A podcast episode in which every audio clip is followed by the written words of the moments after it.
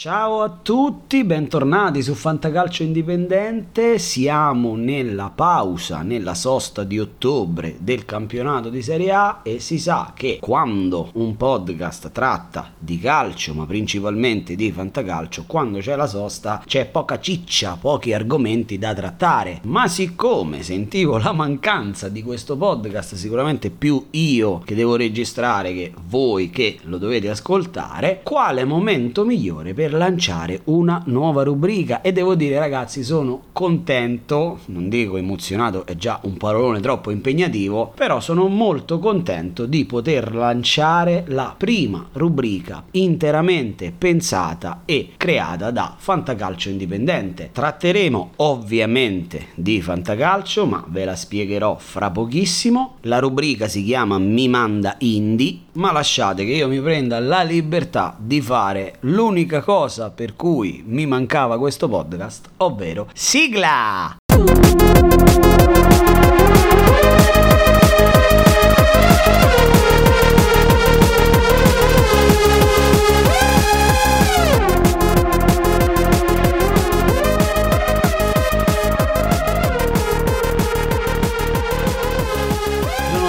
Talmente sotto per questa roba della sigla che alle volte mi sveglio nel cuore della notte gridando sigla, perché è una cosa troppo divertente. In ogni caso, Mi Manda Indi, una rubrica che, come dicevamo, parlerà di Fantacalcio e si occuperà di scambi di giocatori da prendere o da scambiare, in un modo però molto particolare, sempre tenendo ben presente qual è il concetto principale, il mood di Fantacalcio Indipendente. E naturalmente, se c'è qualcuno che ascolta per la prima volta questo podcast partendo da questa rubrica, è bene che io ricordi cosa vuole fare Fantacalcio Indipendente. È molto semplice, ragazzi, qui si cerca di dare consigli, suggerimenti, idee che siano fuori dal mainstream. Cosa significa fuori dal mainstream? Significa che qui non vi consiglierò mai Abraham contro l'Udinese, né Vlahovic contro la Salernitana, men che meno Immobile contro lo Spezia. Fantacalcio Indipendente vuole cercare di dare una lettura diversa alle partite, partendo dalla tattica e ai relativi consigli per il fantacalcio, abbracciando l'idea di essere un podcast per romantici, ma anche per persone che cercano magari una chiave di lettura diversa. Pertanto qui troverete solitamente nomi esotici, nomi particolari, alle volte qualche sorpresa, ma tendenzialmente qualcosa che non troverete, non ascolterete né leggerete da altre parti, ovvero sui siti insomma un po' più famosi, più rinomati, che tutti noi, anche io, leggiamo quando si tratta di cercare idee per il fantacalcio. Questa premessa chi mi ascolta già da un po' la sente in quasi tutte le puntate in cui registro i consigli partita per partita, ma qui è particolarmente doverosa, perché in questa rubrica che parlerà di mercato chiaramente troverete dei nomi ancora più esotici, ancora più hipster e ancora più suggestivi e ambiziosi di quelli che normalmente vi propongo quando ci sono le partite. Badate bene, ragazzi, è roba in cui io credo e che nei vari fantacalci in cui partecipo applico. Comunque anche questi consigli sono io il primo ad applicarli, però ovviamente chiamare la rubrica "vi consiglio degli scappati di casa da comprare a poco prezzo" probabilmente non sarebbe stato accattivante come titolo. Ma veniamo al cuore della rubrica. Quindi, di cosa si tratta Mi Manda Indi? La rubrica si rivolge a quelle persone che, molto spesso approfittando della pausa, dovranno fare scambi non solo con i loro avversari nella Lega, ma anche con la lista. Molto spesso infatti viene data la possibilità, nel mio fantacalcio succede, di prendere calciatori dalla lista. Prima di far partire il tutto, naturalmente mi sono un po' informato, ho fatto qualche sondaggio nei vari gruppi e tra i vari amici con cui gioco al fantacalcio. Diciamo che una regola ben precisa non c'è per quanto riguarda prelevare calciatori dalla lista. C'è chi consente di farlo a quotazione di lista, dando la possibilità ai fantallenatori giocatori di fare nel corso del campionato anche plusvalenza se il calciatore dovesse poi rendere, o minusvalenza se invece questo calciatore dovesse deludere o giocare male e prendere brutti voti, ma c'è anche chi semplicemente, ed è il mio caso, può prelevare random dei calciatori dalla lista. Ad esempio, in uno dei fantacalci che faccio viene data la possibilità ogni 3 giornate di prelevare un calciatore dalla lista pagandolo 0,1, un costo simbolico di fatto senza asta, io lo posso prendere e basta, e tutto ciò avviene in ordine inverso di classifica. È una sorta di draft per dare la possibilità a chi è più indietro di cercare o di puntellare la propria rosa, di acquistare un'intuizione, ma perché no anche una riserva o la sostituzione di qualcuno che nel frattempo si è infortunato. Ma così come mi è capitato di ascoltare di persone, di amici, che dalla lista prelevano facendo una vera e propria asta, partendo da uno, senza curarsi del valore di quel giocatore in quel momento nel listone di riferimento, che sia Gazzetta, Fantacalcio, insomma poi ognuno usa quello che vuole. Perché tutta questa premessa? Perché era difficile per me, che già ho l'intenzione e la voglia di fare una rubrica diversa, perché insomma avete visto, no? Adesso su tutti i siti, durante i siti più importanti, durante la sosta ci sono state 1000 rubriche di analisi, di consigli e di idee sul mercato, tenetevi questo giocatore, insomma ho letto banalità clamorose come non scambiate Belotti, sta per tornare, oppure come gestire il caso Luis Alberto, non lo scambiate con sufficienza perché Luis Alberto, insomma siamo tutti buoni a dire queste cose, però per me, che già mi devo allontanare per indole da questo tipo di consigli, non è stato semplicissimo pensare una rubrica che potesse essere trasversalmente utile per tutti. Ma alla fine dal cilindro è venuta fuori Mi Manda Indi. Com'è la struttura di questa rubrica? Vi consiglierò 4 calciatori, tutti di movimento, quindi i portieri sono esclusi da Mi Manda Indi, uno per ruolo più uno jolly che sarà l'ultimo calciatore, con una genesi per questo consiglio che si fonda sulle prossime 4 partite, quindi un piano d'azione, un obiettivo che analizza i prossimi 4 impegni di tutte le squadre nel mese di ottobre, e sulla base di questi impegni tira fuori un difensore, un centrocampista, un attaccante più un calciatore jolly, il cui nome, oltre a essere in perfetto stile Fantacalcio Indipendente, deve cercare di rispettare almeno uno di 2 requisiti. Il primo è essere tendenzialmente libero in leghe da 10, ma anche in leghe da 8, io credo che alcuni dei nomi siano liberi anche in leghe da 8, o che comunque possano creare valore, consentire a chi li prende oggi ad una certa cifra che di qui alla fine di ottobre, quindi alla fine di questo ciclo di 4 partite, il valore di quel calciatore possa essere aumentato e consentire al fantallenatore o di fare plusvalenza dalla lista o comunque di proporlo negli scambi con i suoi amici. E allora 4 nomi, 4 partite, vedremo poi alla fine del mese, tireremo le somme, ci sarà una rubrica di cui non vi posso svelare adesso il nome che si occuperà di analizzare quelli che sono stati i consigli di Mi Manda Indi.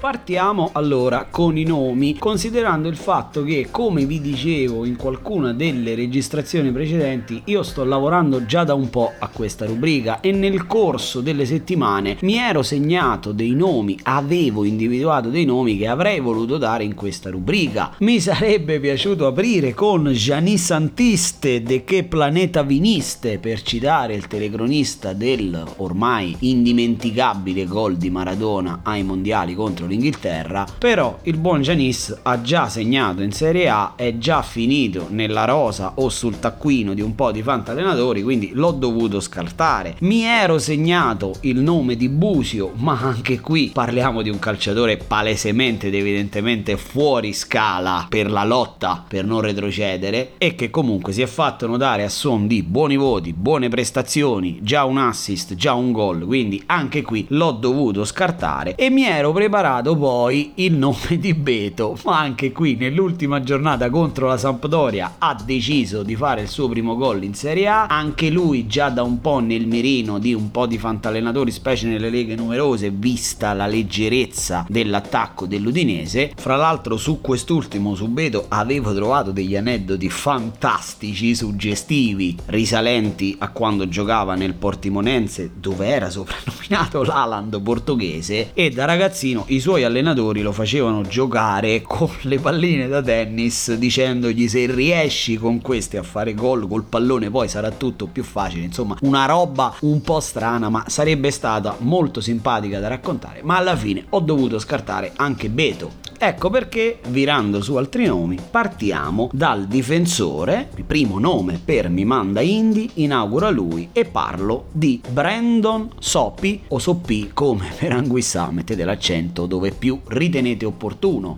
Gioca nell'Udinese di Luca Gotti, quest'anno ha già fatto registrare 5 presenze, una sola da titolare contro la Fiorentina, se non ricordo male, partita in cui l'ho visto e ho detto: ma questo qui perché non gioca? È francese, ha le treccine in testa, questo lo rende molto Bakary Sagna, nasce difensore centrale ma gioca terzino. In una delle sue interviste in passato ha dichiarato: mi piace molto attaccare, è dotato di un'ottima tecnica, classe 2002, quindi neanche 20 anni per lui, e viene da quel Rennes che ha consacrato anche Camavinga, che adesso gioca nel Real Madrid, era stato compagno di squadra anche di Daniele Rugani, sempre al Rennes, e nonostante la sua giovanissima età vanta innanzitutto un paio di presenze in Champions League col Rennes l'anno scorso, ma anche esperienza internazionale nel mondiale under 17 in cui si è classificato terzo con la sua Francia, dopo essere stato fra l'altro eliminato in semifinale dal Brasile di Caio George, che oggi gioca nella Juventus, che segnò uno dei 3 gol con cui la Seleção eliminò la Francia per 3-2. Ha una quotazione attualmente di 3 fantamilioni nella lista di Fantacalcio.it, e nell'Udinese di Gotti può giocare naturalmente sia da terzino, anche se quello è il lato di Molina, uno dei calciatori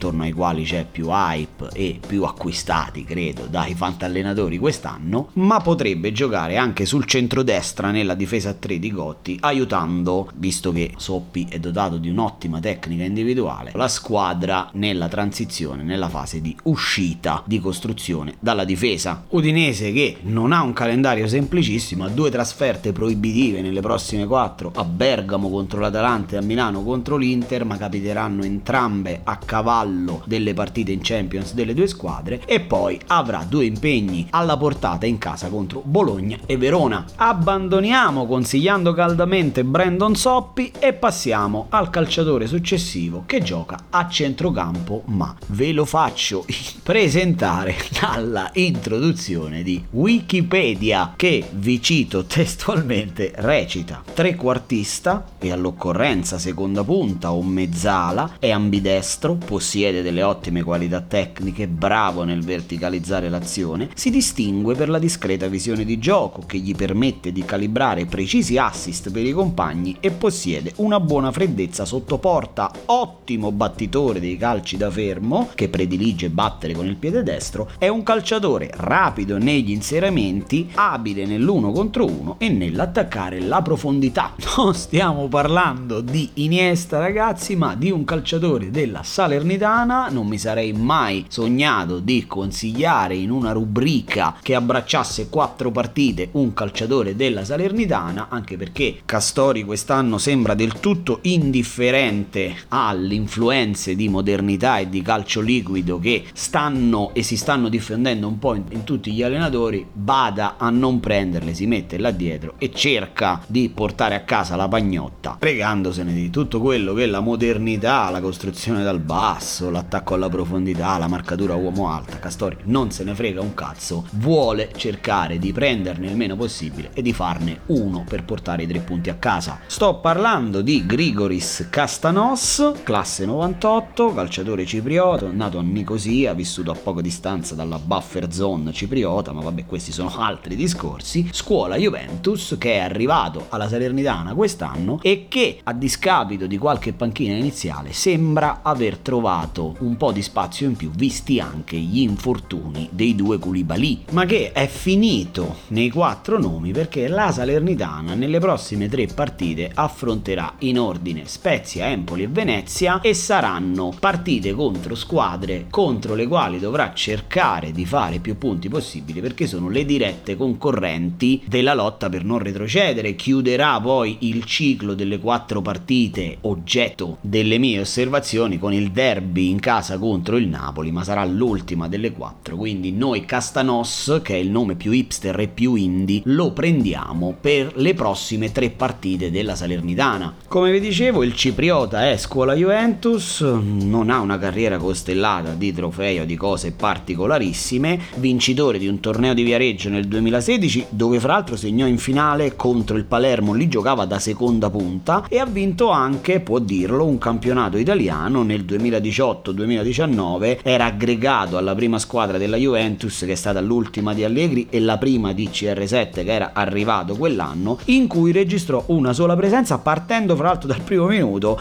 contro la SPAL, partita che la Juve perse 2-1 subendo la rimonta dell'allora squadra di Semplici. Del buon Kastanos voglio solo menzionare una intervista che lessi un po' di tempo fa, nel 2019, quando lui fu dato in prestito al Pescara, intervista nella quale gli venne chiesto a chi si ispirasse, lui rispose a Luca Modric del Real Madrid. Ecco forse da cosa scaturisce l'intro di Wikipedia, ma soprattutto la parte più bella è secondo me quando lui dice: suono il buzuki, uno strumento greco che assomiglia alla chitarra, amo la musica, specie quella greca e spagnola, mi piace molto la caccia, un calciatore da amare e da lanciare in questo ciclo da 4 partite. Ma adesso spostiamoci all'attaccante di Mi Manda Indi. È un calciatore che difficilmente sarà libero, è stato già preso in fase d'asta, lo nominiamo perché la sua quotazione attuale sulla lista di Fantacalcio è 10, non è poco ma è più bassa della quotazione iniziale che era 14, visto che finora non ha mai giocato, e perché mi aspetto che possa sfruttare le prossime 4 partite che il Genoa ha sulla carta, tutte abbordabili, nel senso che se le può giocare a Sassuolo, Torino, Spezia e Venezia, ma soprattutto ha bisogno di uno come Caicedo, che è appunto il nome per l'attacco. Non c'è molto da dire su questo calciatore che abbiamo già imparato a conoscere, calciatore della Zona Cesarini, ribattezzata a Roma Zona Caicedo, ha segnato quasi sempre negli ultimi secondi nelle partite della Lazio, regalando un sacco di punti l'anno scorso ma anche 2 anni fa a Simone Inzaghi, togliendo spesso le castagne dal fuoco ai biancocelesti. Ho sentito qualcuno inizialmente, prima dell'inizio del campionato, dire sì, ma dobbiamo capire adesso come si comporterà quando sarà chiamato a giocare dal primo minuto. Onestamente mi sembra questa un'affermazione un po' banale, perché parliamo di un calciatore che ha fatto un centinaio di gol nelle varie squadre in cui ha militato nel corso di questi anni. Tra l'altro 4 di questi gol li ha fatti nel Manchester City prima che arrivasse zio Paperone a comprare la squadra, perché lui fu comprato dal Manchester City in un mercato invernale, il City lo pagò 7 milioni prendendolo dal Basilea, e in quel City pensate che la maglia numero 10 la indossava Rolando Bianchi, che poi fu venduto l'estate dopo, ma lo stesso Rolando Bianchi aveva a sua volta raccolto l'eredità di Bernardo Corradi. Immaginate che squadra poteva avere il City prima che arrivassero gli sceicchi. Fra l'altro in quel City di Caicedo ci giocavano anche Valeri Bocinov e Samaras, quindi roba per cuori veramente forti. Tra l'altro era anche molto giovane, non ha lasciato motivi particolari per essere ricordato in Premier League, a parte una doppietta contro l'Al City. Fu poi ceduto una serie di prestiti infiniti tipici della Premier League, poi riscattato dal Levante e girato alla Lokomotiv Mosca. Ma comunque per lui ci sono anche una sessantina di presenze e una ventina di gol nella nazionale dell'Ecuador, che poi lui decise di lasciare nel 2017. Ci fu questa querelle bellissima perché lui esternò pubblicamente il suo disappunto, il disaccordo con la federazione, rea di aver sollevato dall'incarico l'allenatore Quinteros. Felipe Caicedo non fu d'accordo con questa decisione, disse addio alla nazionale in innescando un battibecco che dura ancora oggi, fra l'altro sono 4 anni, a suon di botta e risposta sia fra Caicedo e il presidente della Federcalcio dell'Ecuador, che si chiama Francisco Egas, il cognome è l'anagramma di Sega ma questo particolare non cambia lo stato delle cose, ma in mezzo ci sono state anche le dichiarazioni di Valencia, capitano della Selezione,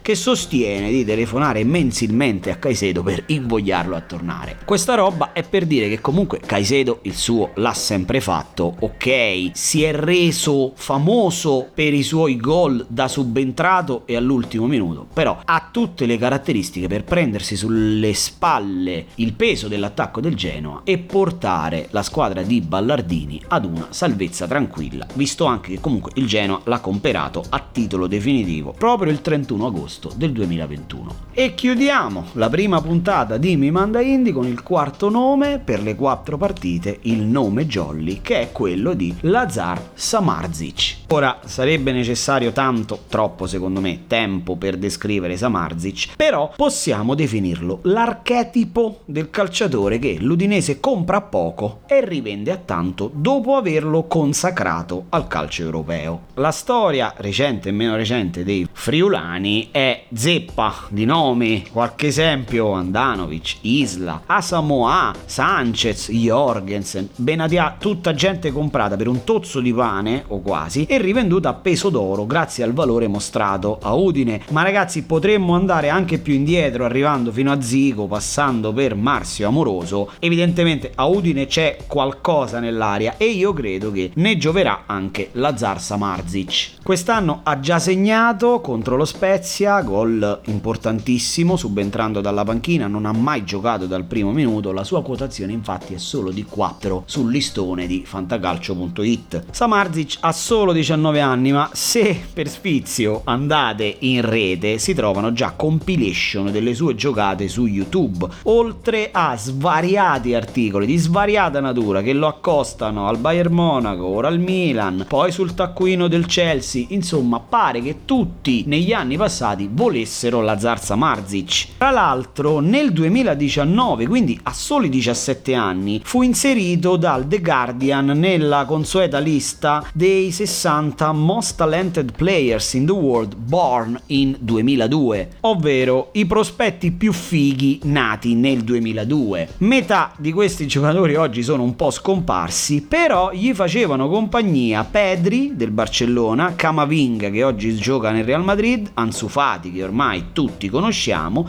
e udite udite Gianluca Busio, che non è finito come detto in questa rubrica solo perché ha già segnato ed è già stato consigliato da un po' troppe testate. Lui ha esperienza nell'Hertha Berlino, dove ha esordito appena 18enne, poi Lipsia, ha fatto tutta la trafila nelle under della nazionale tedesca. Che mestiere fa Samardžić? È un centrocampista moderno, come dicono quelli bravi, ha il piede educatissimo, giocato da trequartista, da mezzala, da play, un po' ovunque dal centrocampo in su. Perché comprarlo? Allora, innanzitutto l'Udinese l'ha preso a titolo definitivo, 3 milioni, acquisto più costoso di quest'anno, non che abbia comprato chissà chi, però 3 milioni di questi tempi a Udine è una cifra importante. Marino ci ha regalato tanti giocatori che poi sono diventati famosi e venduti a peso d'oro, gli hanno fatto un contratto da 5 anni. Inoltre, a parte Pereira e con altre mansioni Deulofeu, pochi secondo me nell'Udinese possono fregiarsi delle doti tecniche di Samardžić. Insomma, secondo me è solo questione di tempo, prendetelo ora che poi sarà il classico calciatore che vi farà vantare con gli amici. Siamo giunti alla conclusione, ragazzi, vi ricapitolo i 4 nomi che sono Soppy in difesa, Kastanos a centrocampo, Caicedo in attacco e Samardžić come calciatore jolly. Io vi ringrazio per avermi ascoltato, saluto Giuliano che mi ha aiutato tanto e supportato nella stesura di questa rubrica, io spero che vi sia piaciuta, vi ricordo che Fantacalcio Indipendente è su Telegram, è su Instagram, è su Facebook, venite, interagite con me, chiedetemi consigli se vi va, oppure venite e scambiamo semplicemente 4 chiacchiere. Vi ricordo che ci vedremo fra qualche giorno, ci ascolteremo fra qualche giorno per le consuete puntate sui consigli, vi abbraccio, vi saluto nuovamente e vi ricordo che Mi Manda Indi si farà risentire fra un mesetto quando approfondiremo e analizzeremo le prestazioni dei 4 giocatori consigliati cambiati in questo primo episodio della rubrica. Ciao e mi raccomando, stay indie!